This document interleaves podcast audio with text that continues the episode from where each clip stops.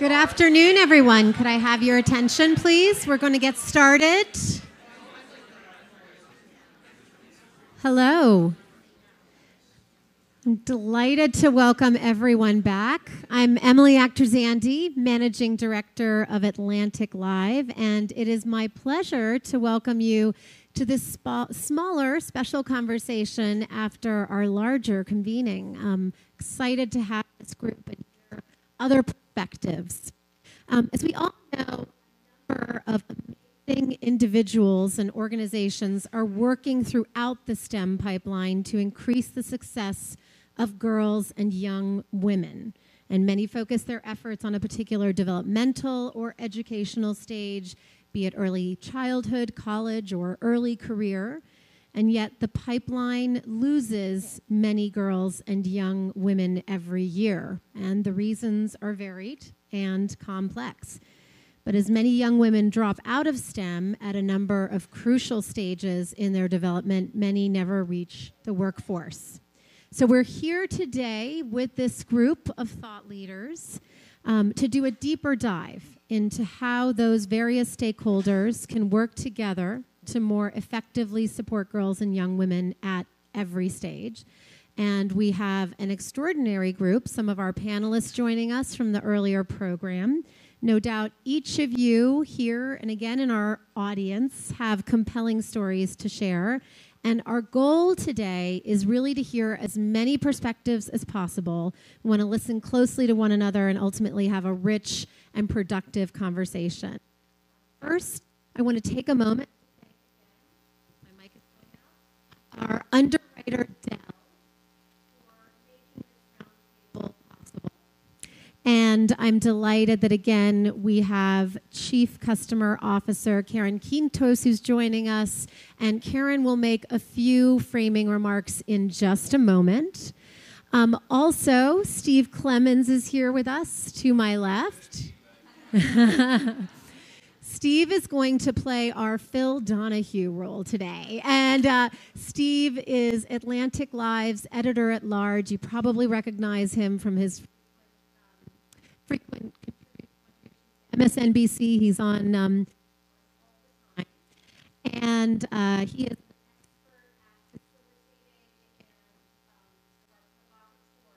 Conversations. Um, before we dive in, a few housekeeping notes. I think everyone will notice that we are having this session taped. Um, this is going to be an on the record conversation.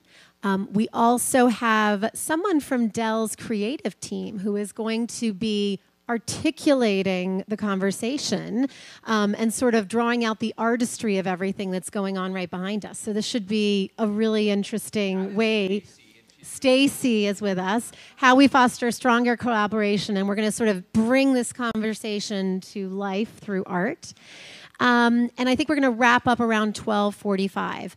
Um, before we dive in and Karen makes some remarks, um, I want everyone here at the front to very quickly introduce themselves. Wait, wait, wait. Um, yes, you can. Uh, everybody can introduce themselves, but as you do it, real quickly, uh, I want you to tell me a institution, a person, not by name, unless you want to, or something that you see as a villain or an impediment to succeeding in this. Okay, it'll help me remember all of you. Great. So, with that, but we want to make this brief so we have enough time for the conversation. Think of it as professional haiku plus that. Um, I would like to start here to my right. Suzanne Harper, uh, Senior Director of National STEM Strategy, Strategy at Girl Scouts of the USA. I am a Girl Scout. I do not see villains, I see future partners. Hi, I'm a warm and fuzzy type. I'm Abigail Lewis. I'm the Vice President for Leadership Programs and Campus Initiatives at the American Association of University Women. Um, besides Steve, just joking. Um, but I would say the the media, in terms of stereotypes that still kind of keep girls from thinking that they can't be in STEM careers. Good, good one. I'm Eric Hopfer uh, from MIT, father of um, Maya from earlier. Um, I, I, guess I would say a, a villain might be uh, narrow mindedness. Hmm. Hi, I'm Andy Karaboutis, Chief Information Digital Officer at National Grid and formerly at Dell, which I'm very proud of to always see sponsoring here. Um, I see Dell as an advocate uh, in helping propel forward in Wayne State University, my alma mater in Detroit, Michigan, where I graduated in computer science, and they are colorblind, they are gender blind, they are just promoting education and really driving forward, and I've never forgotten that. Hello, I'm Cheryl Porro with Salesforce.org, and there I am Senior Vice President of Technology and Product Delivery. And I'm, I would say, you know, in my early days, graduating as a chemical engineer, becoming a software engineer, the villain in my story could often be myself. Uh, but I've done a great job of, um, of getting rid of those demons. Interesting. Um, I'm Lena. I'm a graduate student at MIT. Uh, I was. I also led the biotech group at um, Harvard and was one of the only women in that group.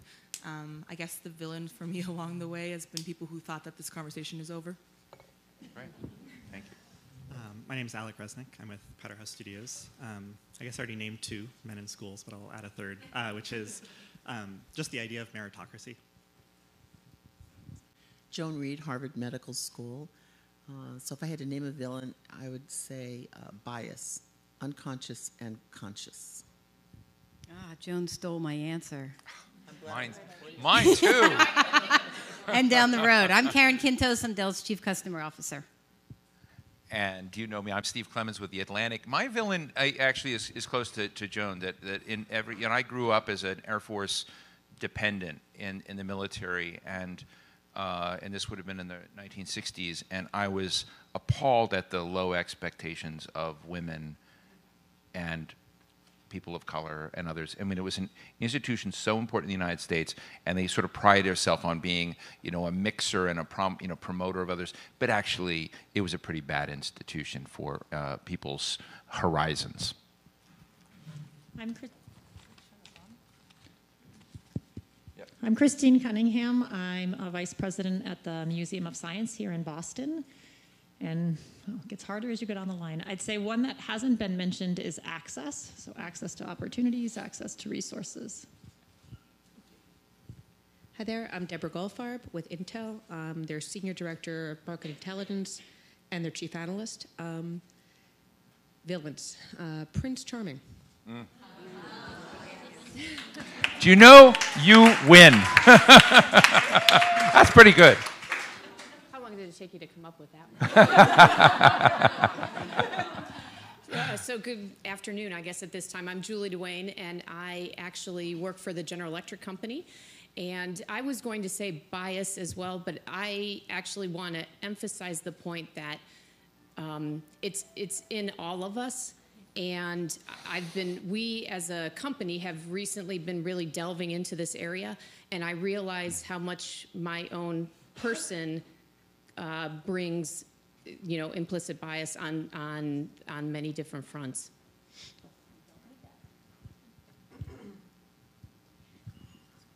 Hi, my name is Katherine Newman. I'm the Senior Vice President for Academic Affairs at the University of Massachusetts System Office. And I think the enemy is the assumption that these things can't be changed or, or that it's even that difficult to change them. But we need to be systematic in this attempt to change them and show the evidence that it can be changed so that the investment of academic institutions, of corporations like those that are represented here, will be well rewarded by uptaking those new approaches. Hi, I'm Shobs. I lead IT for Uber. Um, I think we had a lot of really great answers on villain, but something which wasn't mentioned before. Um, in my life, I think sometimes the villain has been my loving, extended family or society who wanted to protect me rather than support me in terms of failures from new experiences. Hi, I'm Andrea Beaty, and I'm the author of Rosie Revere Engineer and Ada Twist Scientist. Uh, I think that uh, I can't wait till you sign my copies. I am so signing his copies too. I am, but I'm going to use someone else's name. No, I'm kidding. oh, thank you, thank you. Well, I love them. Um, I think a very fundamental villain is definitions and how we define hmm. science as a as information and answers and not questions. and that when we turn that around, that's going to make a massive difference. And also Snidely Whiplash, because that guy, what a villain. I, that was my hero.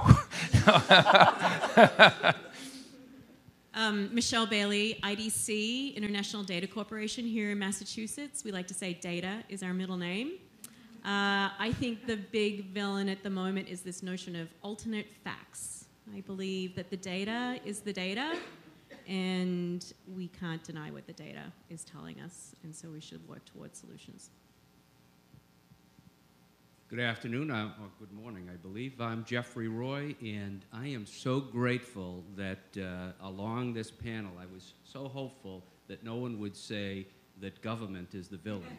I'm, I'm the uh, state representative. I work in the Massachusetts House of Representatives, and if I was to suggest to you a villain, I would say a villain is somebody who suggests that government is bad and government can't help.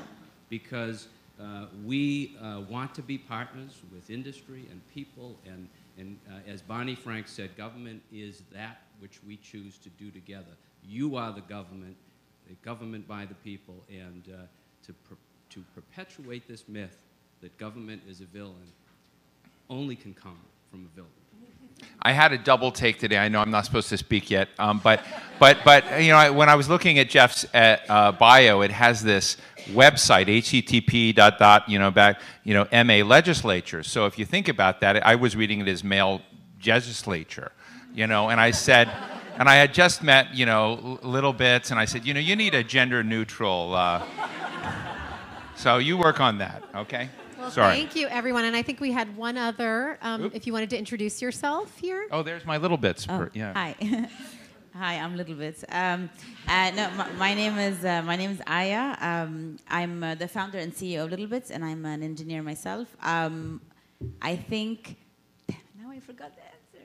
No, oh, I remember. Um, I think the villain actually is toy companies Hmm. because I think toy companies for uh, the last few generations, this didn't used to be the case many decades ago, but the last few generations have been creating very crappy, very gendered uh, toys where uh, a lot of the critical thinking, the robotics, and the uh, construction uh, products were made for boys, and girls were all about decorating and glitter and pink and feathers. And I think it's time to change that. that. That's what we're trying to do. Thank you, everyone. Um, so, Karen, I'd love to pass to you to just make some opening remarks before Steve takes over. Sure, sure. Thank you. Thank you. And I want to do a huge shout out to the Atlantic magazine and the events that they do. They've been a fantastic partner. They have a long-standing relationship with, with Dell and have a ton of credibility in many, many areas, including this one. I also wanted to do a you know huge thanks to, to all of you. You are here because you share the same passion and the same interest and the same impatience around this subject. And when we sat together, gosh, almost a year ago, and said, wow, there is a lot of activity that is going on in this whole area around STEM, how do we get more women and minorities into STEM? We said there's a lot of activity, there's been some recent progress, but how does the public sector and the private sector come together and make some big bets? Leverage a lot of the great ideas and programs because I fundamentally feel like better together, we could really move the needle. So that's really what this session is all about. I want to give huge thanks to the to the speakers that are that are here also, and um, I'm really looking forward to walking away with some really interesting ideas that companies like Dell Technologies, GE, Uber, the government, um, many of you in this room can really get behind. Great. Steve, Oh, take now, it away. Okay, now allowed to go. Okay, great. Uh, first of all, thank you. So let me tell you what we're going to do. We're going to have a conversation. We have a lot of folks up here. We were going to have a roundtable conversation just with these folks, but we thought we would get more done if we, you know, let people that are truly obsessed with this issue, and that's all of you into it. Um, but we're going to have a conversation amongst ourselves, and how we're going to do this a little bit is, I want you to put me out of business. I'm not going to call on you if you don't. If you don't speak up, you lose. Okay. So, uh, but I would really like to get everyone to engage. Don't wait for me to kind of. But I think our task today um, is is not to reframe the entire debate. Let's presume we all know the game. We all know what's already going on. We know that there's a set of needles that need to be moved. Uh, and that uh, we begin with the presumption to some degree that whether by their own choice of wanting to you know, go out and pursue something else or be because of false expectations or perhaps of life issues, people are falling out of a, a, a word that um, my friend Abigail has shared that she's not incredibly uh, fond of, but I'm going to come back to her later to talk about pipeline uh, because it may sound perhaps overly prescriptive, but you know, kind of this broad notion that when you look at people who are transforming our society, benefiting from the society, uh, making a good living, living out of that, that there are too few, that there's not equity in that, in that arena. So I'd like to kind of have a more action-oriented discussion to sort of look at what people think can be instituted or done as opposed to relitigating a lot of the other issues. So if we can be more on that, then this will be different than what we did in the other room. It'll help us uh, get beyond first principles and get on, you know, build on those to kind of go another. And I want to ask, and I, and I also know that this is personal for people. It's both personal for your own lives, which that makes it real. And so I'm going to go to Karen again, not because I want to be nice for she's the Dell lady, but I want to go because we had a drink last night and she talked about her daughter. Um, and so I just want to use the daughter experience as a way to kick this off for a moment. It, did, did I did you didn't are you mad that I set you no, up? No, no, no, no. Okay, good. I, am so, actually uh, wondering if my daughter is going to yeah. be really happy that I'm going to be telling her story. No. yeah, yeah, great. Just you know, so so, but but tell us, you know, quick snapshot of what you're concerned because you you captured it uh, beautifully, and and and go ahead. Yeah. So I'm a mother of three, a son and two daughters. I have a daughter, Carmela, who is 18, and she just recently enrolled in Vanderbilt, so she's very smart, uh, smarter than her mom. I watched her through her middle school and through her high school go from wanting to be a doctor, wanting to be an astronaut, wanting to be an engineer. And in that junior, senior year, there was just something that happened that pivoted her away from it. And I actually know what it is. The other thing I should tell you is um, one of our very, very senior leaders, one of my peers at Dell, took her under his wing to put her through a day in the life of what an engineer does at Dell. And she came back super excited. It was about graphics, it was about new technology, it was about what our technology can enable in the world, sustainability, a lot of the themes that we heard here. She had a physics teacher in high school. She had a bad experience with a two day so called internship that they sent her to the most boring company um, and the most boring engineering job. And she came back and she said, I'm not doing engineering.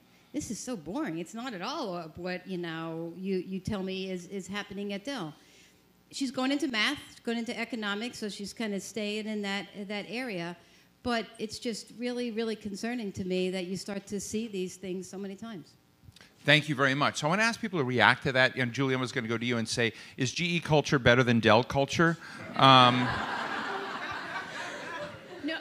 um, I think they're at least equal, if not uh, so. So, the, the question at hand. I, look, this is what we're we're really focusing on too within GE, which is you have to make the experience resonate with whether it's the student, the young professional, you know, and, and male, female. It, it has to connect with them. And so, you know, the more important thing is how do you get after doing that? So when you are out in the classrooms, when you are out in the communities, when you are bringing your, um, you know, fresh uh, young talent into the, you know, into the company, how do you give them experiences that resonate with them and want them, give them that sense of purpose?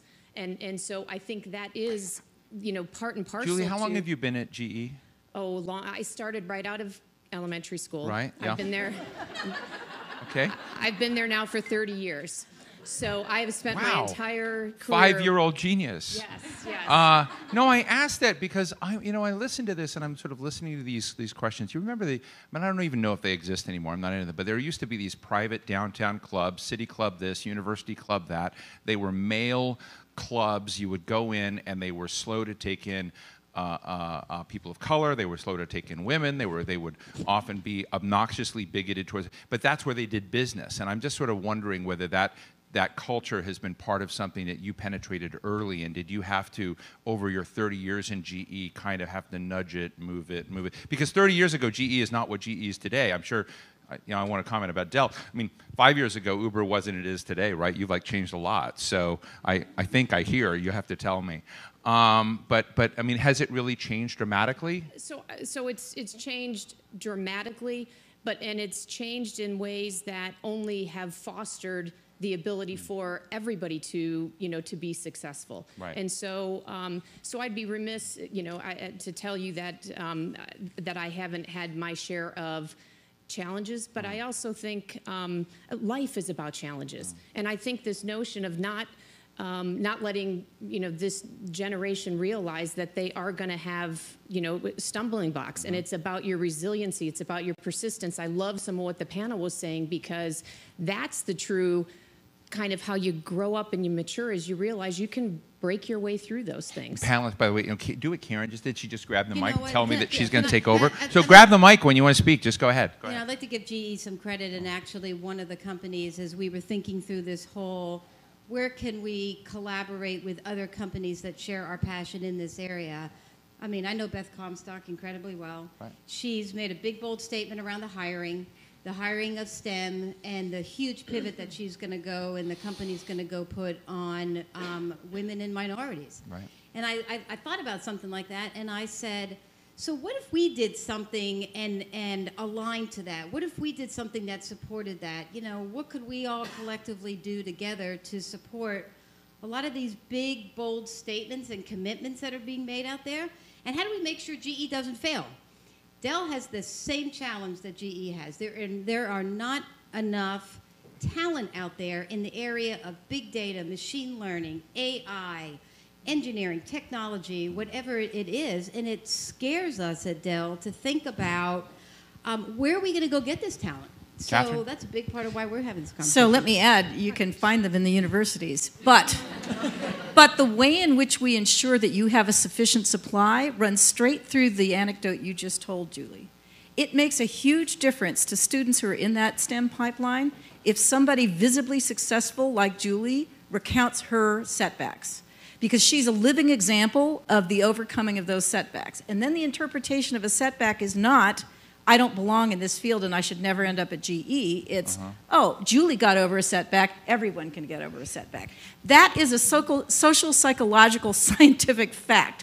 So it's, it's something we need to understand isn't just a personal experience, it's actually something we know clinically, in a sense, about how people interpret the evidence that comes from a setback. Andy So- and then Deb or go ahead Deb go ahead Oh, you were quicker on the draw Okay, there you go. yeah Um, I, I want to react to that around. Um, we talked earlier around how kids identify with each their peer groups. If you know, if you're a young girl and your friends are snapping out of into something different, you feel less inclined. It's the same in business, right? So, at you know, one of the things I do a lot at Intel is help women find a voice. Okay, I mean, women are always apologizing. I mean, whether they're kids this big or they're women who have how, how unbelievable Deb accomplishments. how open are you about Intel's upper tier culture Um, how open am I? I mean your upper tier culture because I've known your upper tier culture for um, generations so- not a lot of women in that upper No, tier it- look, culture Just like I've been in tech for over 35 years, okay, and much like you, I mean, you kind of navigate a landscape that has institutional biases Right. and structures. They exist. They exist in business. They exist in academia. They exist everywhere. So you have to. This is why it all goes back to voice. Okay, whether you're in tech or non-tech, it doesn't matter. Those the feeling that a woman or a girl or a kid is worthy of, of, of expressing themselves, whether in any which way, matters from day one. It's one of the reasons why they f- snap out of the, the, the quote unquote STEM pipeline because they don't have the, the natural sense of self that they can go do it. So the minute they don't see peers that look like them or someone tells Mm. them no, their experience, their sense of self, their own self confidence isn't sufficient enough to break through that. So you broke through it because. And there are corner cases, right? You break, the, you know, I am, you are, you are, right? Everyone's sitting at this table. You break through it because somehow, somewhere in this little voice inside of you said, I can, right? But I cannot tell you. You asked about the senior management at Intel. There aren't a lot of women. We're a manufacturing culture. It is a very male dominated culture, um, but it's changing inch by inch, like many of the tech companies. Um, some of our voices, you know, Diane Bryant recently take a, took a leave of absence. She was a tremendously vocal advocate, but there are many of us who Mm. dig in and pull people forward and do f- literally back, arm combat. It's not about negatives. It's about how do you build a voice? How do you stop saying sorry? It's Before I, before I jump Yeah. to Andy, I mean, I know Intel works with high schools in, in the Bay Area, and you're working with high school students, and there are a lot of women among those high school Mm-hmm. students, and I know that part of the dropout, drop off uh, happens at that jump from high school to college. Absolutely. Do you do any tracking? Do you do? Yeah, I mean, so, what are the well, things we- that we- you we think you I mean, can we are- do? we're, we're a metric company. but I personally ran programs in the northern suburbs out of Chicago in very disadvantaged high schools. Right. And we ran these, we partnered with Project Lead the Way and Autodesk, and we ran these uh, real, we call them uh, Next Generation Innovators Challenge. So they had Right. kids had these real world things they had to go work on, they had to build a business plan. It was incredible. And the learnings that these were kids who were using supercomputers who had never even really done anything but play games on a computer. I mean, so we coached them. We had Argonne National Lab building mentorships. We had this incredible thing. What's amazing about that, those kids, the team that won that challenge went off to sell their patent to Hmm. J&J, okay? They build this multi-purpose prosthetic device. But it's amazing when you give keep kids parameters mentor them through it what comes out of that i mean the women in that we have a video for it, it was extraordinary so we track it closely and we do hands-on kinds of engagements and when you do that you pay attention to the little things it actually works right it's scaling it becomes the challenge right I I just want to also, not, not to dwell on Intel for a but you, you took over the Westinghouse So prizes. Uh, and I go to the Intel uh, prizes each year of the best science by high school students. Mm-hmm. Unbelievable women there incredible. Have done incredible. unbelievable things. I you know meet them, and you know I was there with Gordon Moore one time, and and and and uh, uh, Andy Grove came to one of these dinners, and they're blown away by the science that these women have done who've gone off. And I said, you know, what are you going to do with them? He says, well, we're going to we're, going to try to do them. patent partnerships on the best, hire some. So anyway, I just want to say congratulations because I do I do think part of this thing of, of celebrating success and, and, and bringing is, is part of the game. Andy. Yeah, so I, I love what everybody has said, and I, I, I, there's not one comment I wouldn't agree with. There's a fundamental thing, though, and I hate to be the one that's always a little. I love that about you. Okay, but we have to teach our young people, Mm. and especially our girls, that just because it's hard doesn't mean you won't like it. Getting up in the morning and working out is hard, okay? But you know, you, you get through it, you see the benefits, et cetera. So somehow I love that we're trying to inspire, attract, and develop, but we also have to expose a lot more. And some of it has to be through tough curricula, which makes it okay.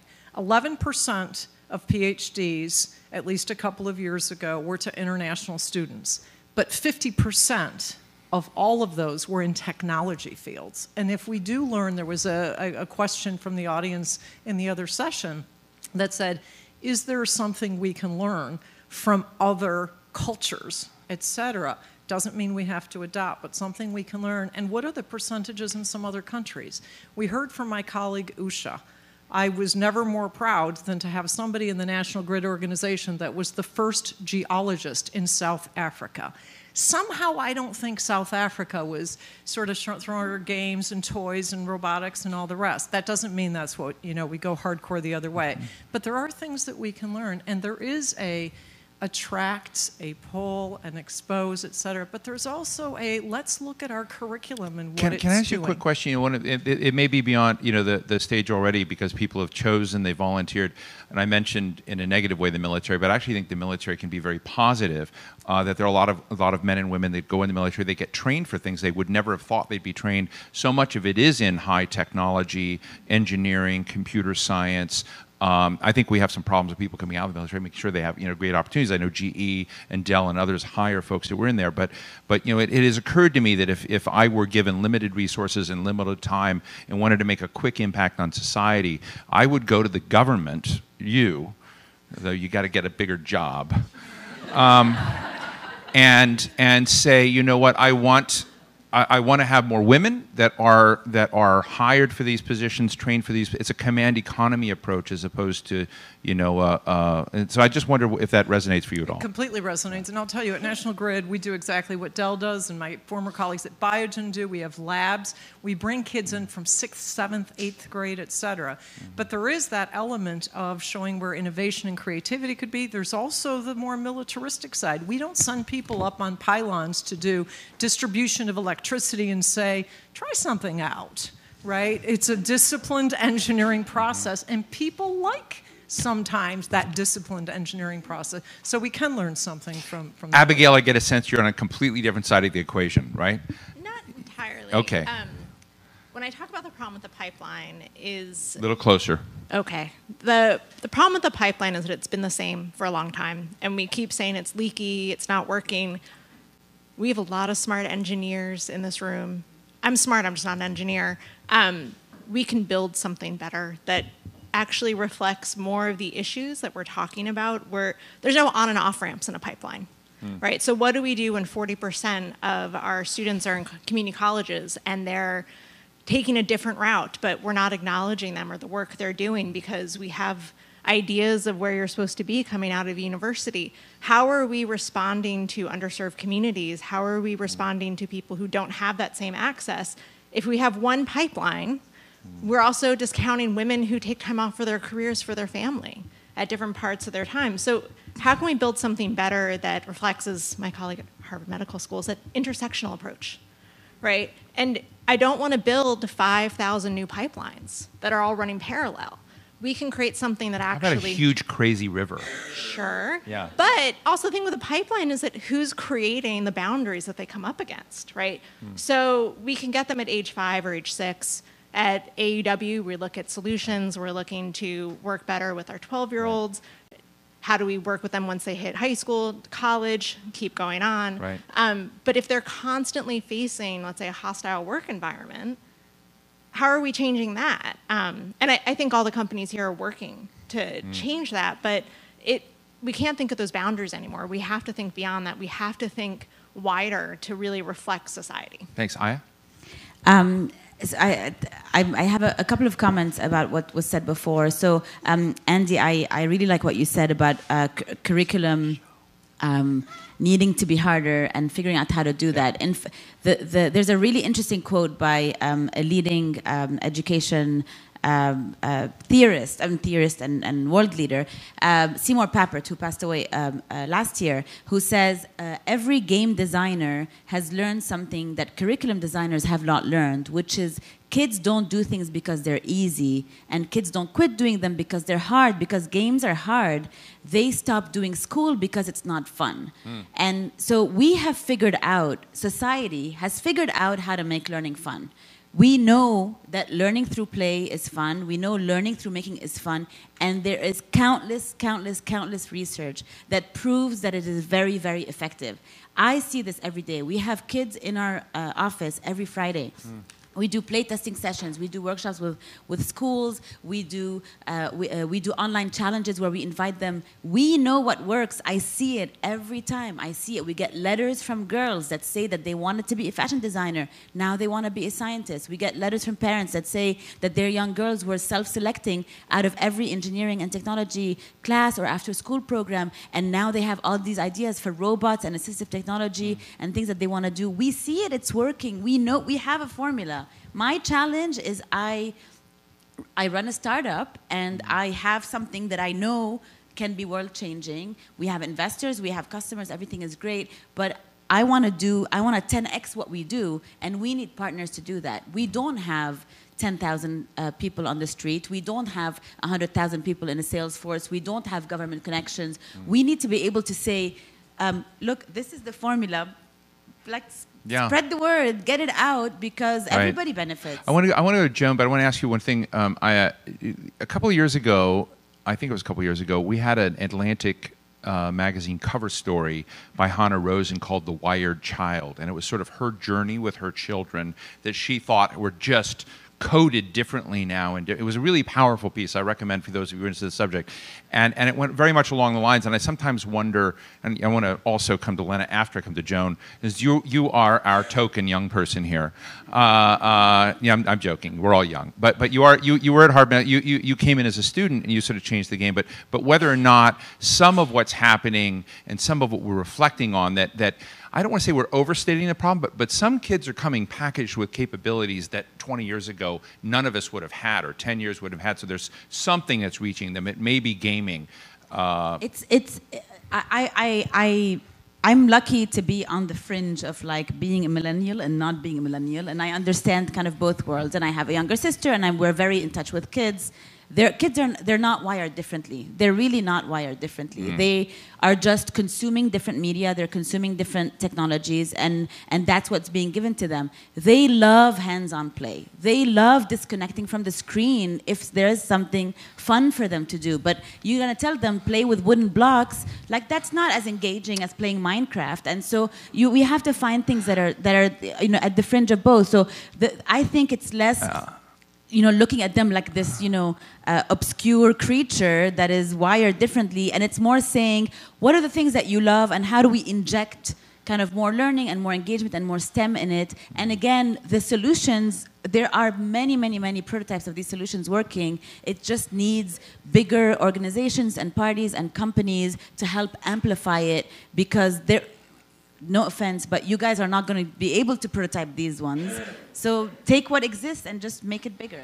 I just can't Can tell just you what you've just what you've what you've just done to me in terms of basically implying that millennials millennials are the older generation.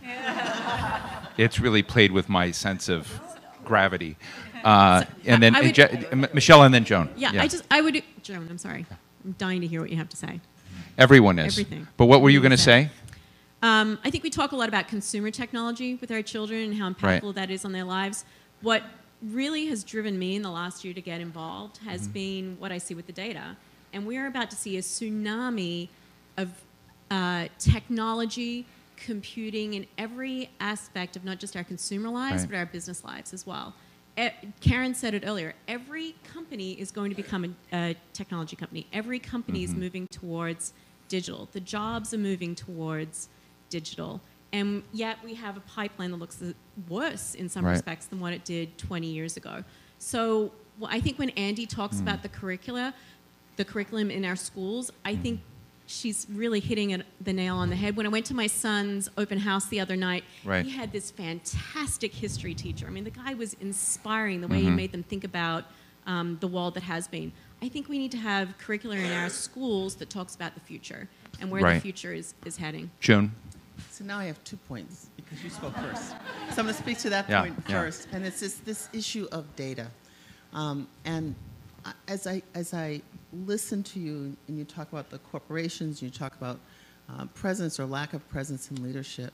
I actually think that we need to start to look at the data around what do we do, what are our processes, what are the experiences, what are the ways in which we reinforce exactly what we have.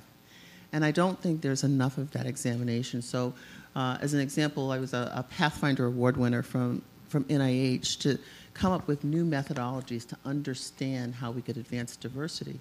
And part of what we did was to pull together data from public and private across Harvard so that we could start to understand where are the blocks, what are the experiences of women, minorities in our organization, so we could target hmm. specific efforts, have interventions, but look at outcomes. And mm-hmm. oftentimes our outcome is a checkbox in terms of numbers, and that's not adequate. It's got to be about inclusion. But I want to turn to what I wanted to say to, uh, from the start. I have lots of problems with the term pipeline. Can join you and Abigail can get an alliance, pipeline. yeah. But my, my reason, so I, I said earlier, I'm a pediatrician. And when I think about pipeline, I'm not mechanical. I think about my car just parked someplace, I drove off, and there's something left on the ground. That is not people. Mm. We talk about a leaky pipeline as though someone is lost forever. and there's a path or one right road or one right place that they're supposed to go.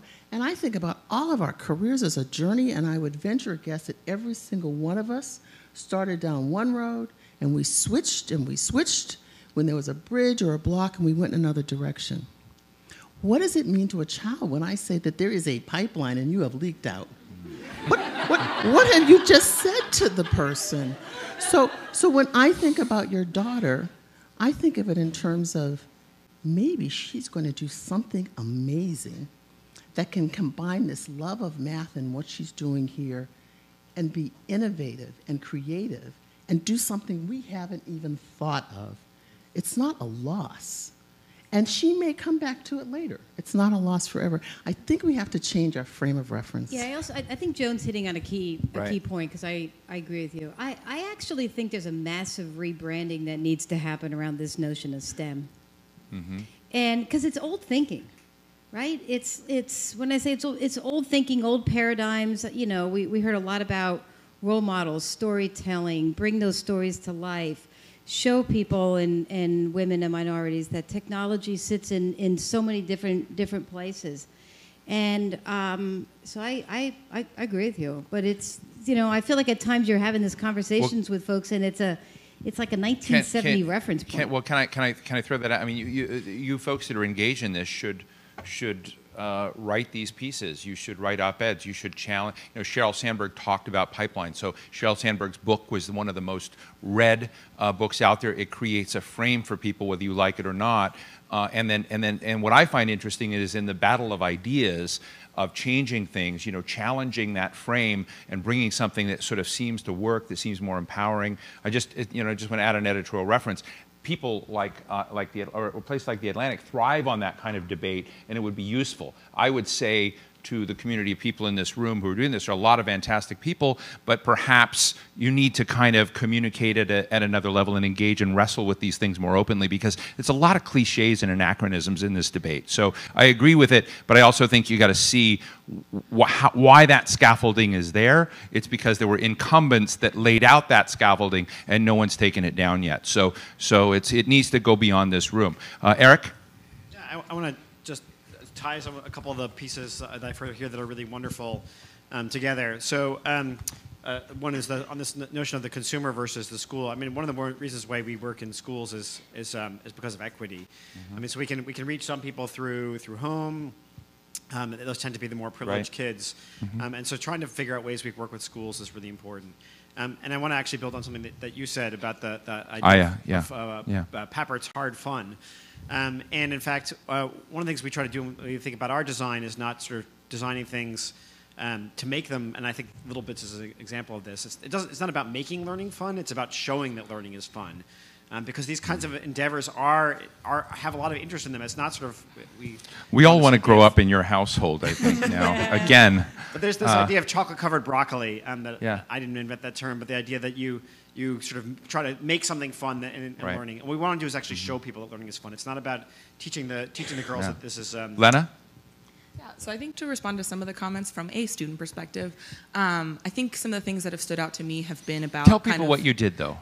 Sure. Yeah. Um, so I was the president of the Harvard Biotech Association, which was a group made to inspire people to go into biotech. Um, I've known for a long time that I wanted to work in that industry and in the startup space in Kendall Square. Um, but I think a lot of people don't know what biotech is. And for the group, we have a lot of people come in to speak from the industry. And when I joined the group, um, when I was leading the group, it was me and eight uh, males. And uh, when I left, the board was 50-50, and that was kind of my agenda within the group was to try to bring in women, and hopefully, if enough women could see the same speakers that I was seeing, more women would want to join biotech. Because even at the level of a college student, I think we decide that people can self-select at that point, um, and that if a, a woman doesn't want to apply to join the board, or if she doesn't want to go to the event, then she can decide for herself. And I think that um, I can't speak to the high school experience because I went to an all-girls school for seven years and Mm. was never taught to think anything other than that I could do something or that um, science was made for me, and it was just time to try and fail.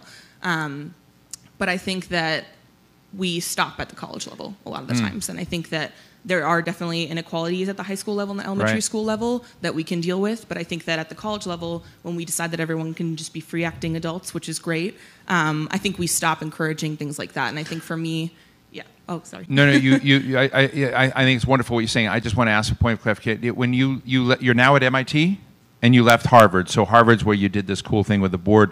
After you left, did, did the board stay diversified? Oh, it did. Um, so I think it ended up taking Sign of a true leader. Good. I think it ended up taking women on the board to encourage other women to join the organization as I a see. whole. Um, I think seeing, um, I think for me, I never really thought about it. It was me and guys in the room, and it had been that way for a long time, and I never really thought about it. Um, but when it came to encouraging people to apply, I think that it was kind of a, a cycle that just kept going, right? Guys would Mm. encourage their friends to apply, and um, a lot of women just couldn't really break through. And I think it wasn't that they were scared to. I just think that by some process, I think we were reflecting the industry, right? Most of the speakers were guys. We did not bring in women, C- women CEOs until I was in charge and thought, hey, for the last 15 speakers that we've had, they've all been guys. Like, maybe we should think about it. And I don't think it should have taken a woman in the room. And I'm not really sure what. Um, what mechanisms can be in place, maybe from the level of the university, they can work on looking at student groups like this, and especially kind of uh, career-oriented groups. And if you notice that it's only um, it's only one group, um, then I think that's worth the uh, the university stepping in and, and just you know asking whether or not you've thought about it. Right. Thank you. Christine. conversation, and um, we actually had this debate in about 1998, 2000, um, and at least in the academic circles, it's Right. really didn't filter out, and they sort of decided that pipeline was a bad idea for many of the reasons that you talked about, and the word that they came up to replace it with was pathways. Pathways. There's a lot, there are a lot more opportunities, a lot more on and off ramps if you talk about pathways than a pipeline, so it's just funny that it kind of stuck. but they revived that.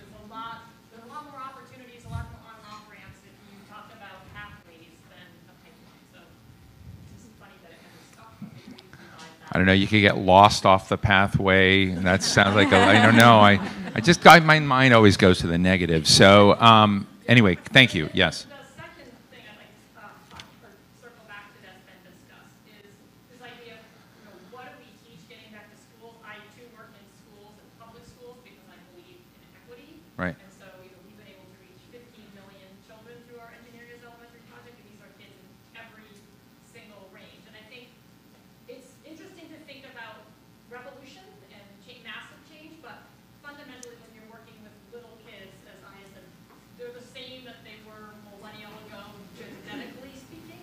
So, how do we think about what's developmentally appropriate in the best interest of the kids to go out into a world that we don't know what it's going to look like in 25 years? And so, if we Mhm. start thinking about the attributes of learning and what we want to instill in kids, there are many, many different on and off, off ramps, but those kind Are you guys doing that? We are doing that. I mean, I, I, I get. I mean, these things. Oh, we need to do X. I just want to know what you're doing. If you're fixing the problem, then other people can do other things. Right. So I asked my team, how will we know if high quality elementary engineering is occurring? What do you look for? Nobody knew what it looked like. And put together a list of the kinds of things. Students would persist through failure. They recognize that other people have ideas that they can incorporate. They can communicate their ideas. It's not just about the doing, it's about the communication. Right. So none of these are specific to any specific technology. Um, you- we use, you know, very easily accessible materials so that kids who maybe haven't had access to resources can come in and they can look at, you know, we make Play-Doh, water, Right. salt, flour. Right. You can do a lot of engineering materials, chemical engineering on Play-Doh. That's familiar. You can do higher stuff with robotics. So it's the kinds of things you're trying to teach the kids to do. So 15 years from now or 20 years from now, they've built a range of habits of mind that allow them that allow them to go out and be Right. successful wherever the world might be. And I think it's Right. it's moving too quickly for us to know where that is. So I'm going to ask folks to speak more in a couple of sentences than paragraphs. Um, we're at lightning round time, and I want to get the audience in. So lightning round time, Shabs. I actually wanted to go back to the subject of If we can do it briefly, yep. Go ahead. Briefly, I have an eight-year-old nephew, eleven-year-old niece, and I, when I compare my life with them, I actually worry that if I had the option of dropping out of these STEM subjects Hmm. when I was, I'm still stupid, but when I was really, really stupid and young, um, my life would have been different. So I think one of the points Adi was Hmm. making, and I'm passionate about, is the the the possibility of having very strong curricula that it stays as an option and you're not allowed to you're not allowed to drop it. I completely agree with make it fun, all of those other things. Obviously, we all know there is no one silver bullet, but having both of them go hand in hand is something which I, I think would would be very beneficial. Andrea? Thank you. Yeah, so the discussion about call it pipelines, pathways, um, Right. swimming pools, whatever people are in before You they right. Is there. there a better word? Um, no, but Okay. talent pool maybe. Yeah, talent- yeah. Um, but I think it's Don't a- drown it's- in the talent pool. don't pool. drown in the, get out of the gene pool, Yeah. but don't drown in the talent pool. Um, I think the, the key thing for all of this to be able to come into these marvelous programs that educate at the elementary level up through college Right. and then into industry is really starting young. And one of the things that I think we can do, and there are people doing it, um, is to combine STEM literacy with our uh, with our literacy programs. So people like reading is fundamental, first book. These groups are out there making a big difference, and they need funding, they need support because they are taking to places that are are not seeing access Right. already. Right. They are really making. Thank a you. Sam- Samantha. Um, so I've identified a villain finally, which is Oh. the tyranny of the GPA. And I was thinking about what you were saying about, I totally agree about hard fun and about making things more rigorous. One of my fears sometimes in Girl Scouts is that we can have elementary schools get very excited, engaged, and have fun doing STEM, and then they get to middle school and they hit Algebra 2. And I think we really need to. Uh, we were talking. Christine and I were talking earlier about. So, Suzanne, just tell me real quick how would you how, how would you change that? Uh, well, what I was going to say was to have a campaign to support the idea of failure. Ah. So, failure meaning if I fail a test, it's actually a diagnostic of what I need to do to get stronger, not an indication that I should not go into this field.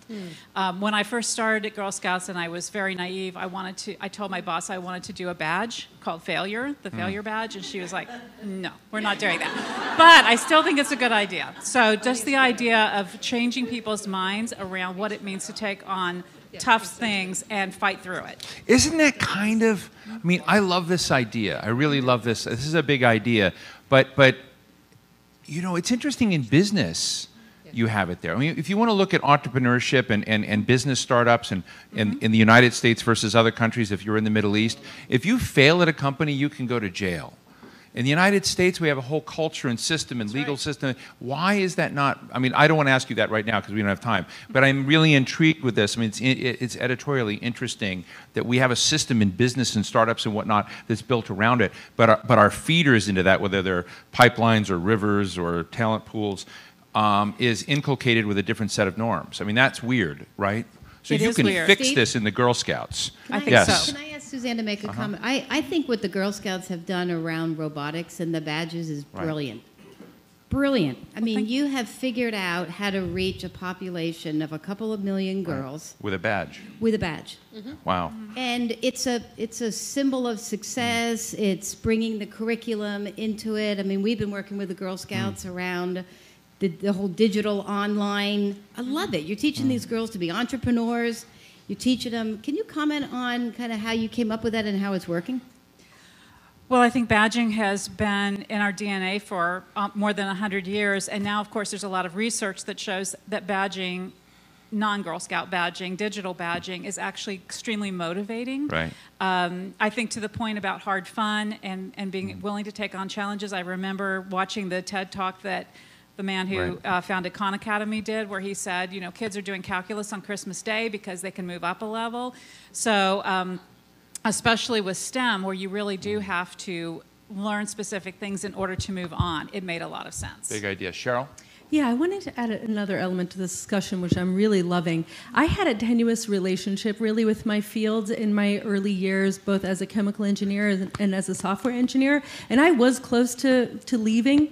And it wasn't until I got to the point where I really stopped worrying about myself and started to worry about others and really have more of a purpose. Mm. And I have seen that translate now in my professional world where I you know, lead a team of technologists that are really focused on doing good in the world, and we're up at about 40% female, a number of underrepresented groups in the in the in the organization, and I think a lot of it is because we're so focused on purpose that we are um, attracting people that are willing to do the hard work to do something more meaningful than just maybe enriching themselves and their own lives. Um, we're really proud of you know, the partnerships that we're doing with uh, the San Francisco School District and with the Oakland School District. We've already had employees give 175,000 hours of their own time um, wow. with kids directly. That those moments and those partnerships are so meaningful to our employees that uh, I see it keeping us in, and definitely for me, it has kept me um, in, in this field. Alec, you get 30 seconds. Jeff, you get 30 seconds, and I'm going to the audience. Alec?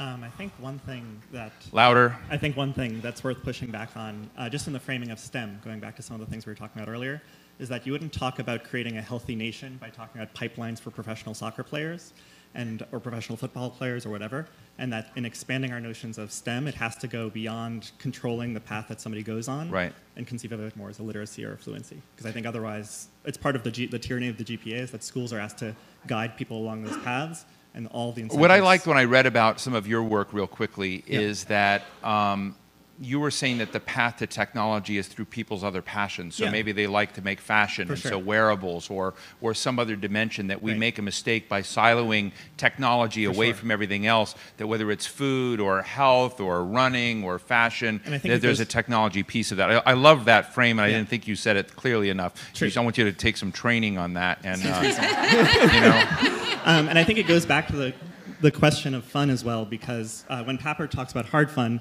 he means something very nuanced, I think, that doesn't come across in the word fun. And I would advocate for shifting that to something just that matters to people. Trip. So. Jeff, I'm not leaving you to last because you're government. I mean, not, not, not last but least, but go ahead. I'm from the government yeah, yeah. and I'm here to help. Yeah. Um, two things I wanted to talk about. One, I want to put in a plug for a bill that uh, we're looking at right now is to implement coding as part of the uh, curriculum in all public schools, K to 12. So if you are interested in that, uh, reach out to your legislature. That bill's pending right now. The second thing, and this was before I got in, involved in the legislature, because curricula and ideas are created actually at the local level in your local schools. Right. And uh, when I was on the school committee before I got to the legislature, one of the products, uh, projects that I was most proud of was creating a uh, Franklin Arts Academy. And for those of you who are not from Massachusetts, that's A R T S, Arts Academy. Uh, and that was, uh, that was where we would combine uh, mathematics and arts and literature and uh, videography. And uh, this was an entirely redesigned curriculum for these students. This is done in a public school in Massachusetts, and any of you uh, can bring this to your communities and, and be innovators and encourage your local schools uh, to uh, change and, and, and react to what's going on in society. So I, I throw that out because that program has been thriving, and kids uh, who were bored in school, who didn't enjoy waking up in the morning, are now rushing to get out the door, rushing to stay after school, doing their homework, yeah, and, and doing very well and going on. Thank you so much, Jeff. And, and, and, first of all, give, give yourselves all a round of applause. You don't have to. It's really, you guys have been great. Um, I want to put one big idea out there of my own, and I want to go to all of you. There's micro- microphones at the table. You know, have a quick exchange. There's a lightning round. Uh, we won't have time for life stories today, but I do want to talk about life stories for a minute. A friend of mine is Ellen Stofan, who was the former chief scientist at NASA. I love Ellen Stofan. She's just an amazing, amazing ambassador, kind of this message, you know, for, for, for, for women in science, women, and, and, and you, you spend time with her, and it's just, you know, kind of uh, it fuses out and it kind of affects you. And, and I sort of wanted to understand a little bit more. I interv- interviewed her about how Ellen Stofan became Ellen Stofan. Like, what was her story? How did she get there? How did Joan become Joan? You know, how did you become you?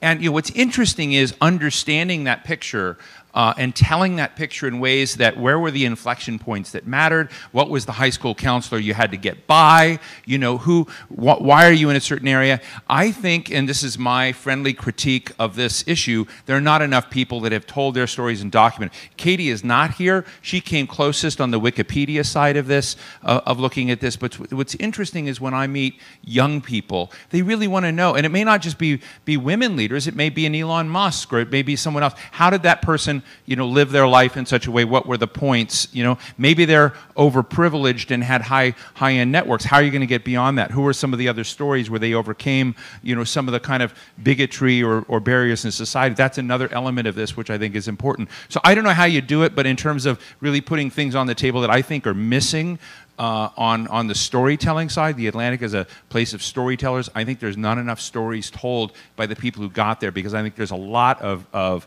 market for that among the people who want to do it. Joan, you had a two finger. So a, a comment about that, and it's the movie Hidden Figures. Yeah, it's incredible.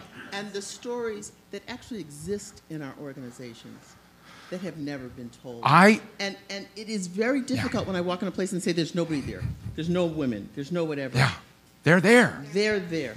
Oh my God. And the woman who wrote the book, I interviewed her in Chicago at this What's Next thing. She's amazing. And she was taking her grandmother's stories and kind of telling them out there. So it's also generational story. You know, it's not just those women, it's the, somebody who could come out and translate them. I love that. And I Jen, love I, the, you know, I, I so- could not agree more. It's it's crazy that it took 40 years to tell that story. And I actually think it also speaks to the role of that Hollywood needs to play around putting these stories front and center because that Hidden Figures movie talked about the challenges they overcame and all of that. The granddaughter of one of those women wrote the book. Then Hollywood. Look at all the people involved in that story who did not tell the story, right? It took it took a, a blood relative of one of them to go out and kind of push it and creatively capture our imaginations. That is an indictment against everyone else that was part of that story and let it be buried, right? So I just want to put that out there because I love it, but I'm also angry at all the people at IBM. Uh, not to knock IBM. Yeah, okay. any IBM? No, it's, it's okay. Um, but but yes, where's my? Hey, good to meet. You're an IBMer? No, okay. go ahead. Yes, go ahead. No, yeah, you are. I did. I, just, I sort of. But you put your hand up there at this very special moment. Yeah, I Yeah. just wanna, so my name is Fanuel. Yeah. I, uh, I, I direct one of the PhD programs at uh, Harvard. In molecular You're kind of not projecting, so Sorry. project. Yeah. My name is Fanuel. There I, you go. I direct one of the PhD programs at Harvard in molecular and cellular biology. Uh, so that's my day job. Uh, nighttime job, I co-found um, a group called STEM Advocacy, and we have an initiative right now called Stories in Science. Oh, And great. I would like to add on and say not only should we uh, tell stories of people who have made it, but people who are on the way to making it. So people Right. like Lean over there. Right, right. Starting over at MIT right now. And that's really our mission over at Mhm. storiesinScience.org. Please visit us. Can you say that one more time slowly so the camera- millions of people are watching online. StoriesinScience.org. Stories StoriesinScience.org. .org. And we love failure. And we're getting stories from around the world, not just the US. And it's amazing when you start reading them. Right. And you get to see the commonalities, the connections that we all share, the Yeah. Challenges. Uh, I mean, it's. And Don't want to cut you off, but I don't have enough Sorry, time. but I Thank think- you. Yeah, it's great. Good. Megan. Hi. So, my name is Megan. I want to go back to something that Alex said in the panel before, which is we u- usually think of STEM as this box Mhm. that you need to break into. And because of that, we tend to think of STEM as one thing. Right. When actually it's four letters, four fields that are in everything. Right. So, how do we show women, how do we show people that STEM is actually in everything, anything can be STEM, and then how do we encourage communication between those four letters? Okay, quick responses. Grab a mic. Grab a mic. quickly. Yeah, Uh, Alec. Something, at least on the school side, that I think we would really appreciate and could use is that I think too often we say, okay, we care about STEM, so we're going to convene a panel to put together materials, and that panel is going to talk to business leaders about what's in STEM, and it goes through this whole process instead of just going to the interesting work that is happening, instead of just going to Uber, instead of going to Twitter, uh, and saying, not help us teach STEM, but just bring us into your work show somebody who might not make the connection between software engineering and marketing and copy copy editing that all of those things are in kind of a, a pool in a company like Twitter instead of breaking it apart and reintegrating it. It's Christine, right? Carla. Or Carla. Hi, um, I'm the Dean of the College of Computer and Information Science at Northeastern University. And the thing that troubles me so much about this pipeline or pathways or whatever you want to call it See, Abigail, what you opened up. is it is that it's not too late. So I came into computer science after Right. first doing English. We've created a master's at um, Northeastern for people who didn't study computer science. We have programs for our non-computer science students to do what's called a meaningful minor in computer science, where we customize the curriculum to their primary field of interest. So this idea that we only have like this narrowing, narrowing pipeline and we're getting desperate. We absolutely need to fix our K through 12 programs. And I wanted to push back on something that someone said, and I can't remember who it was this morning, um, about not making computer science required. I can give examples in high school and in colleges that when you make computer science required, um, 75% of people who try computer science love it and go on to take another course, and it is invariant of race and gender as long as you don't put a real loser on the class. That, that's fascinating. Thank you, This So uh, I- real, real quick, Anne. Hey, I, and I then, just want to. yeah, okay, please, yeah. respond to that. Deb? Uh, two things, real quick. Number one, we need to stop the labels because it separates people. So Right. I'm in total agreement there. But I want to get to this issue about uh, career and how it kind of people navigate it. And I agree with you completely. And people come on and off in careers all the time. But more importantly, um, there are programs that have been initiated, like the Innovation Corps from the NSF, which basically I actually wrote a white paper on this, which was the began to serve as the basis, where you bring mentors in on both sides to sort of shepherd people along from this on their own journey, help them identify what are the options, right? We talk about a day in the life. Right. People have no idea what people do, and just kind of helping them understand what's a day in my life, what's a day in your life, et cetera. So I think these programs are helping to kind of shape that directionally wherever people are in their lives. Julie? I'm going to pick up on another point that Abigail talked to. You know, throughout your career, bringing bringing women in. We think about it only from the you know uh, growing population, but we have a very mature population who uh, want to have purpose too, and and so you think about the the role that educate that that universities can play. You know, with with the virtual technologies that are available today to educate people, it, we that is a uh, to me that's a golden nugget that we have got to capitalize on because there's you know 50% of the population at all ages is you know is women. You know so it's uh, i'm the my mother actually um, graduated at 50 and went on to work for 25 years. So she had a career after she raised six children on her own. So it's it's this you know it, it's this notion there's there's a huge population we're not tapping into either and we've got to use the capabilities that exist to to uh, to our advantage here I mean, I, I, I really, you know, in, in, you know, somebody who get has a privilege of, of dancing in a lot of these subjects and a lot of things that are related. You know, one of the things that really bothers me most is talent on the table. I really love what you just said, and really what you're saying is ongoing education because a lot of these stuff we're saying, okay, within sort of three or four years, you get programmed in college and packaged, and you're done, and that's it. But that's just not the way it is. We also have a lot of people that, frankly. Uh, uh, have had problems in their life whenever. I'll tell you another, you know, since we, you, you did stories uh, in, in technology or whatever, there's a, there, I, I'm a, stories in science, you know, I'm thinking about processing a lot right now. Uh, Jim McKelvey, you know, who created LaunchCode in, in uh, uh, Miami and in St. Louis, he said there are seven places to learn coding in St. Louis, and five of them are horrible. And so people come out with credentials and degrees that end up not being useful. Um, and then, at, at, and, and so he created LaunchCode to both retrain people, take people that had health issues, but they were still damn good coders. They took people that had been incarcerated and were having a hard time and turn them, you know, so, and they're all at various different points, you know, in their, in their lives.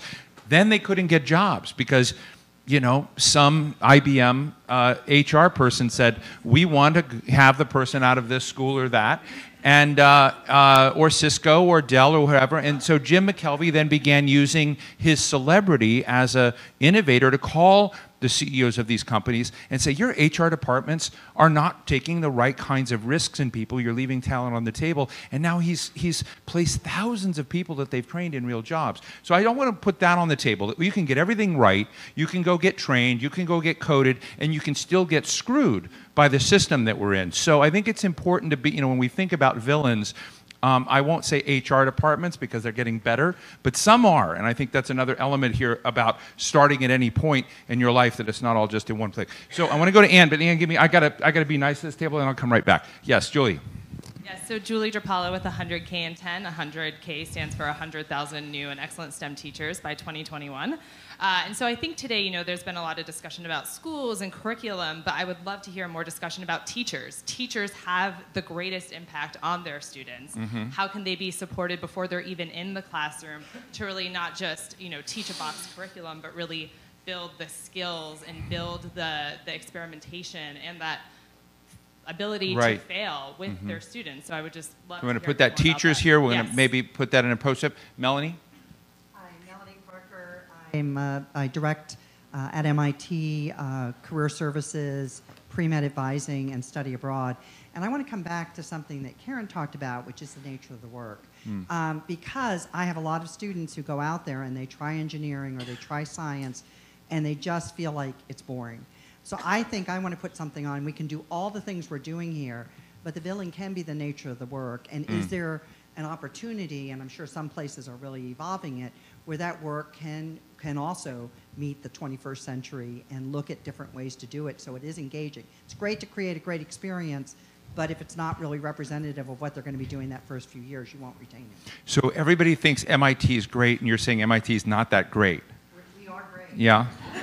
But getting them out there Yeah. to the right Okay. opportunities not always. Uh, Anne? So, getting to what you just said, I'm a scientist, and the essence of being a scientist is not getting an A in chemistry, math, or physics. It's asking questions, being able to challenge authority, and everybody at the table of data who looks at the data and has a question should be able to speak up. This is what happens in good science. Mm-hmm. So, if you want to do this as a teacher, you, you, you teach the students to challenge you on statements, et cetera, et cetera. And this is going to help, I don't care what people go into, being able to think logically mm-hmm. and design what are the next steps to figure out where to go is going to help them wherever they go. My daughter always uses me as an example with her friends of somebody who sucks at math and physics but is a really great scientist. I did very, very well. I'm a biologist, I'm a virologist by training. But just opening you up to following your passions, but using logic and being able to challenge authority. Now, what kid doesn't want to do that? That's what a Right. scientist does. Let me go to Jen and then James, and then we're, stay lightning roundish. This is awesome. We're going to go as well we, as we can, and then we're not going to be able to get all your ideas unless you all grab mics the last time, but we're getting close to the near the end. But yes. Um, so I'm. Jen. I'm STEM on stage. I'm a technologist from Silicon Valley, and the question is with um, Mildred Dresselhaus. When she was a girl, she installed an operating system, and that was the biography of Marie Curie. Now we think of famous names Right. with STEM on stage, and this the point I'm bringing up. I have a film from a technologist standpoint that is an operating system. Where um, we've been having screenings at MIT. People said for the first time, they didn't, it's not just Marie Curie. Forget role modeling. Install an operating system. Mm. Is your Two film weeks- online? Um, it will be out soon. It's only screened in, with live audience because we are an immersive film to time travel. If you want to see it at the physics department on October 11th at MIT, come visit. But recently, and we're starting a program When in you 2018. eventually get it online, let me know. Oh no, no, I'll send it to you. You have to see it with people because Okay, you're visiting Marie in her lab, and she wouldn't want to do it online. She didn't exist in that time Uh, period. But here's the thing: uh. Anna Frebel, an MIT physicist, recently portrayed Lise Meitner on stage at the Folger Shakespeare Stadium or uh, Library two weeks ago. And the question here is, what culture are we creating so people can install it? To read about something is different than experiencing it. So, from a process perspective, what we need to do right now is make Curie a verb. I Curie something, I Meitner something. And that's what we're trying to do, not just with STEM on stage, and I'm as a public media Right, project. right. But the bottom line is this our cultural gap Mhm. is we don't recognize who we are in each other. So when you meet a scientist or someone in STEM, it's their method and their approach that Right. they can say, I do this style of STEM. Thank- and then they can find each Thank other. Thank you, James, and then right here, Usha. Uh, James Shirley from Asymmetrics. Um, I've heard a really lot of wonderful thoughts today, and I just want to add another thought that's implicit in what's been said, but often overlooked, and I want to make it explicit. As we try to help in whatever way for these types of issues, we bring to the problem ourselves, which is all we really can do. But we have to think about who we're trying to help. Mhm. We have to try to understand the vast range of types of problems that lead to what, the main one we're talking about. I'm no longer a professor at MIT, but I used to be. And when I was there, I did pre-med advising. I still mm-hmm. do pre-med advising. And while I was there, I didn't advise the typical eight students who are all going to do pretty well. Mm-hmm. I asked for those students who were struggling. And each one of them is very different, and helping them means that you have to get to understand what their specific problems are, what their, what their stories are, in order to be able to help them move forward. Thank you. I love that story. I just want to, you know, I'm not pushing Dell because it's not my editorial job to do that, but that film uh, that they ran in there about that young girl that had not spoken, it really impacted. It sounded like the person there. That person would have been somebody left behind uh, had that experience not happened. But Usha, short form. Uh, so very short form. Yeah. Um, so, you know, I, you know, if uh, people have heard me the last um, um, session, I'm from South Africa. Mhm. Before STEM was even uh, um, an acronym, and Right. then we progressed it to STEAM. Uh, I have three thoughts, you know, in terms of how do we profile young individuals Mhm. from the time they are, I would say from six to 10 years Right. of age, so that we could nurture them Mhm. moving forward. And then the second stage is how do we um, look at different nurturing streams so that we could um, um, support them adequately. And then the third part is, uh, as a community Mhm. here, how do we propel them in the uh, in industry and in the corporate world? And I'm talking about somebody that's Mhm. from a third world environment, you know, from um, having nothing to having now three kids. Right. in this field. Well, thank you, thank you. And right here.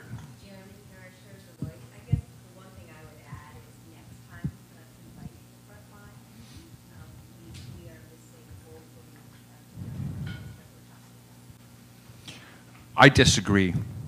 Uh, I'm, I'm glad to have him. I think that this is here, but as a programmer in this, I'm always, you know, I think I welcome that, but it's partly why we brought um, uh, Eric's daughter, why we brought someone from Harvard, and yes, there are others. But I also want to tell you that, because as a programmer in this and just want to do this, that it's, uh, it's, it's, it's, their respo- it's our responsibility to hear where they're at. It's also our responsibility collectively to kind of deal with the macro issues because we want sometimes get lost in what we think. Oh, if we meet micro person, micro person, micro person, that somehow we can aggregate that from answers. But I've been in enough of these where I love it. It's sort of you, you know you miss this person. There's enough talent in this room to systemically change the system. And yes, it would be great to have them, sure, but that's not something that mortally wounds this group. This group has a responsibility to take the people and frameworks and experiences here and change them. So I love your idea, but it's, it's, it, we, there's, a, there's a bigger responsibility among here that we shouldn't be putting uh, on someone in high school.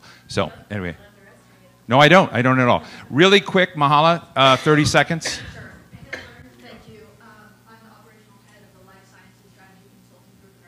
Hold it up. I was seconds. a cell biologist Yeah. by training before I went into business. My question is kind of related to what the discussion was earlier around the idea of science is something that's creative, science is something that's inquisitive thought. And so, what my question is how do we go about changing culture, not just in STEM, but our culture broadly in the States, so that's one of uh, basically critical thinking? This applies to our perception of thoughts in uh, facts and media, et cetera, to our science education. Right. So, do, is this through play? Is this of something else? How are we going to approach that as culture? Thank you. I want to thank everybody. You know, I think that that um, we're going to go around, and I would love to just get any quick snapshots, 15 second or less, that some of you may have. We just have a limited runway here. But what I what I really appreciate is we turned all, many of you into panelists to sort of say, what can we do? What are the practical things we can do? And I think, you know, again, um, we did pretty well. You know, over here, it, it's Stacy, right? Stacy has, you know, grabbed colors and ideas and lines and you know, I'm sure that she's X through pipeline somewhere up there. Oh, it did she did? I didn't even know you did it. Pipeline, now you know, block the pipe. That is, we're on the same page. And and I'm going to ask our friends at Dell to make sure that those of you who are in the room, and I'm not even sure we know everyone who's in the room now. So if you would like a copy of this sent to you, can we send it to them? Okay, great. So we'll get a picture of this and send it to all of you so that you have it. Stacy, uh, have that. But I, but I want to say I want to thank everybody because part of this is not relitigating everything. And you know when I when I you know responded to you, I sort of do think yes we need to do it, but there's an incredible amount of capacity in this room and and responsibility, power in this room. There's a ton of power in this room. So I hope you will not look at this as an afternoon you've had before a buffet lunch that ah I just you know did another education thing, STEM and women, but that it was consequential for you in some ways. So Joan. So you talked about these multiple points of entry, exit, and re-entry. But I want to go back to this point of what is meritocracy and what is excellence and what is good and what counts. What does leadership look like? So if we don't reframe who we think is worthy of being Mhm. moved forward, then we're really not going to address a fundamental part of the problem. Thank you so much, Cheryl. Quick. I think it's great to talk ideas. I think there are a lot of amazing ideas already working, and it's going to take public and private partnership. It's going to take amplification, all of us coming together. Mm-hmm. Uh, the, we've seen already, so with our five year partnership with San Francisco School District, we've he- helped them with infrastructure, with teacher training, with getting computer science in middle school and high school, and we've seen a 2,000% increase of, in girls taking computer science and a 66,000% increase of underrepresented minorities taking computer science. That's going from idea to action and seeing real results, and we just all need to keep barreling full steam ahead. Thank you. Deb? Quick, this is a call out to the women in this room. Okay, so. A little bit louder. Uh, call out to the women in this room. Girl on girl crime, let's get rid of it pull your female partners forward. Okay, seriously. It's not zero sum. Flip it upside down. It's really op- lots of opportunities. Find the cracks and help each other. Thank forward. you for saying that because it's a taboo subject. There are a lot of women running companies, and you look at those companies, and the culture in them on exactly the things Could sucks. Toxic. You know, right? Yeah. We need to so, be supportive of each right. other. Thank you very much, Andrea. Uh, last word, and then I'm going to go to to Karen, and then uh, oh, the, wow. Okay, yes. Uh, yeah, definitely not going to skip Andy over there. Yeah. So, Good. Yeah. Um, start younger because everything we can do Uh-huh. to bring every single kid Right. into literacy and STEM uh, at very early stages is going to help. Great. Thank you, Andy. Stop lowering our standards.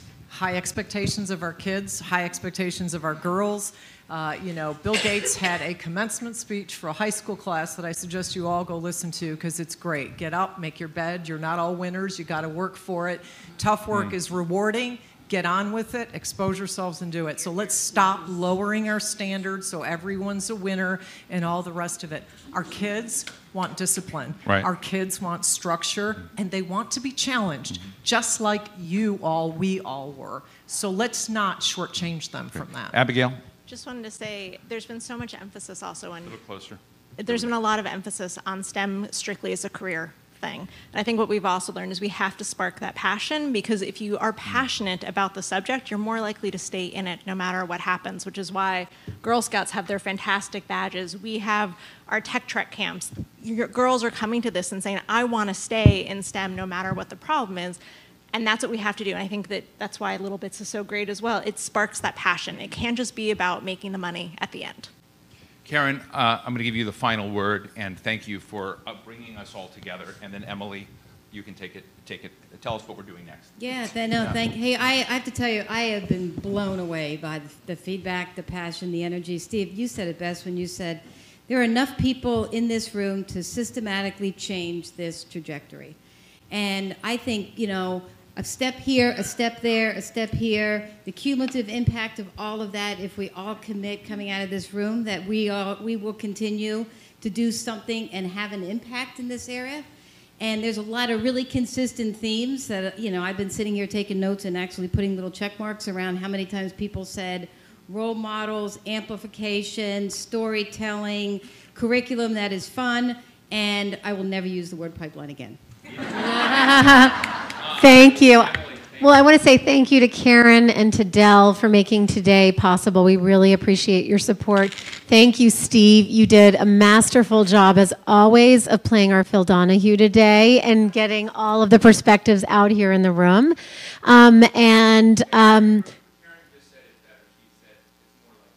Okay, okay. Um, and we are going to share everyone's contact information in the next week or so. So we want you all to stay connected with each other, and you don't have to leave. We're going to have um, lunch outside in uh, just a minute. It should be out there ready for us. So please stay, continue to have conversations, and thank you again for joining us.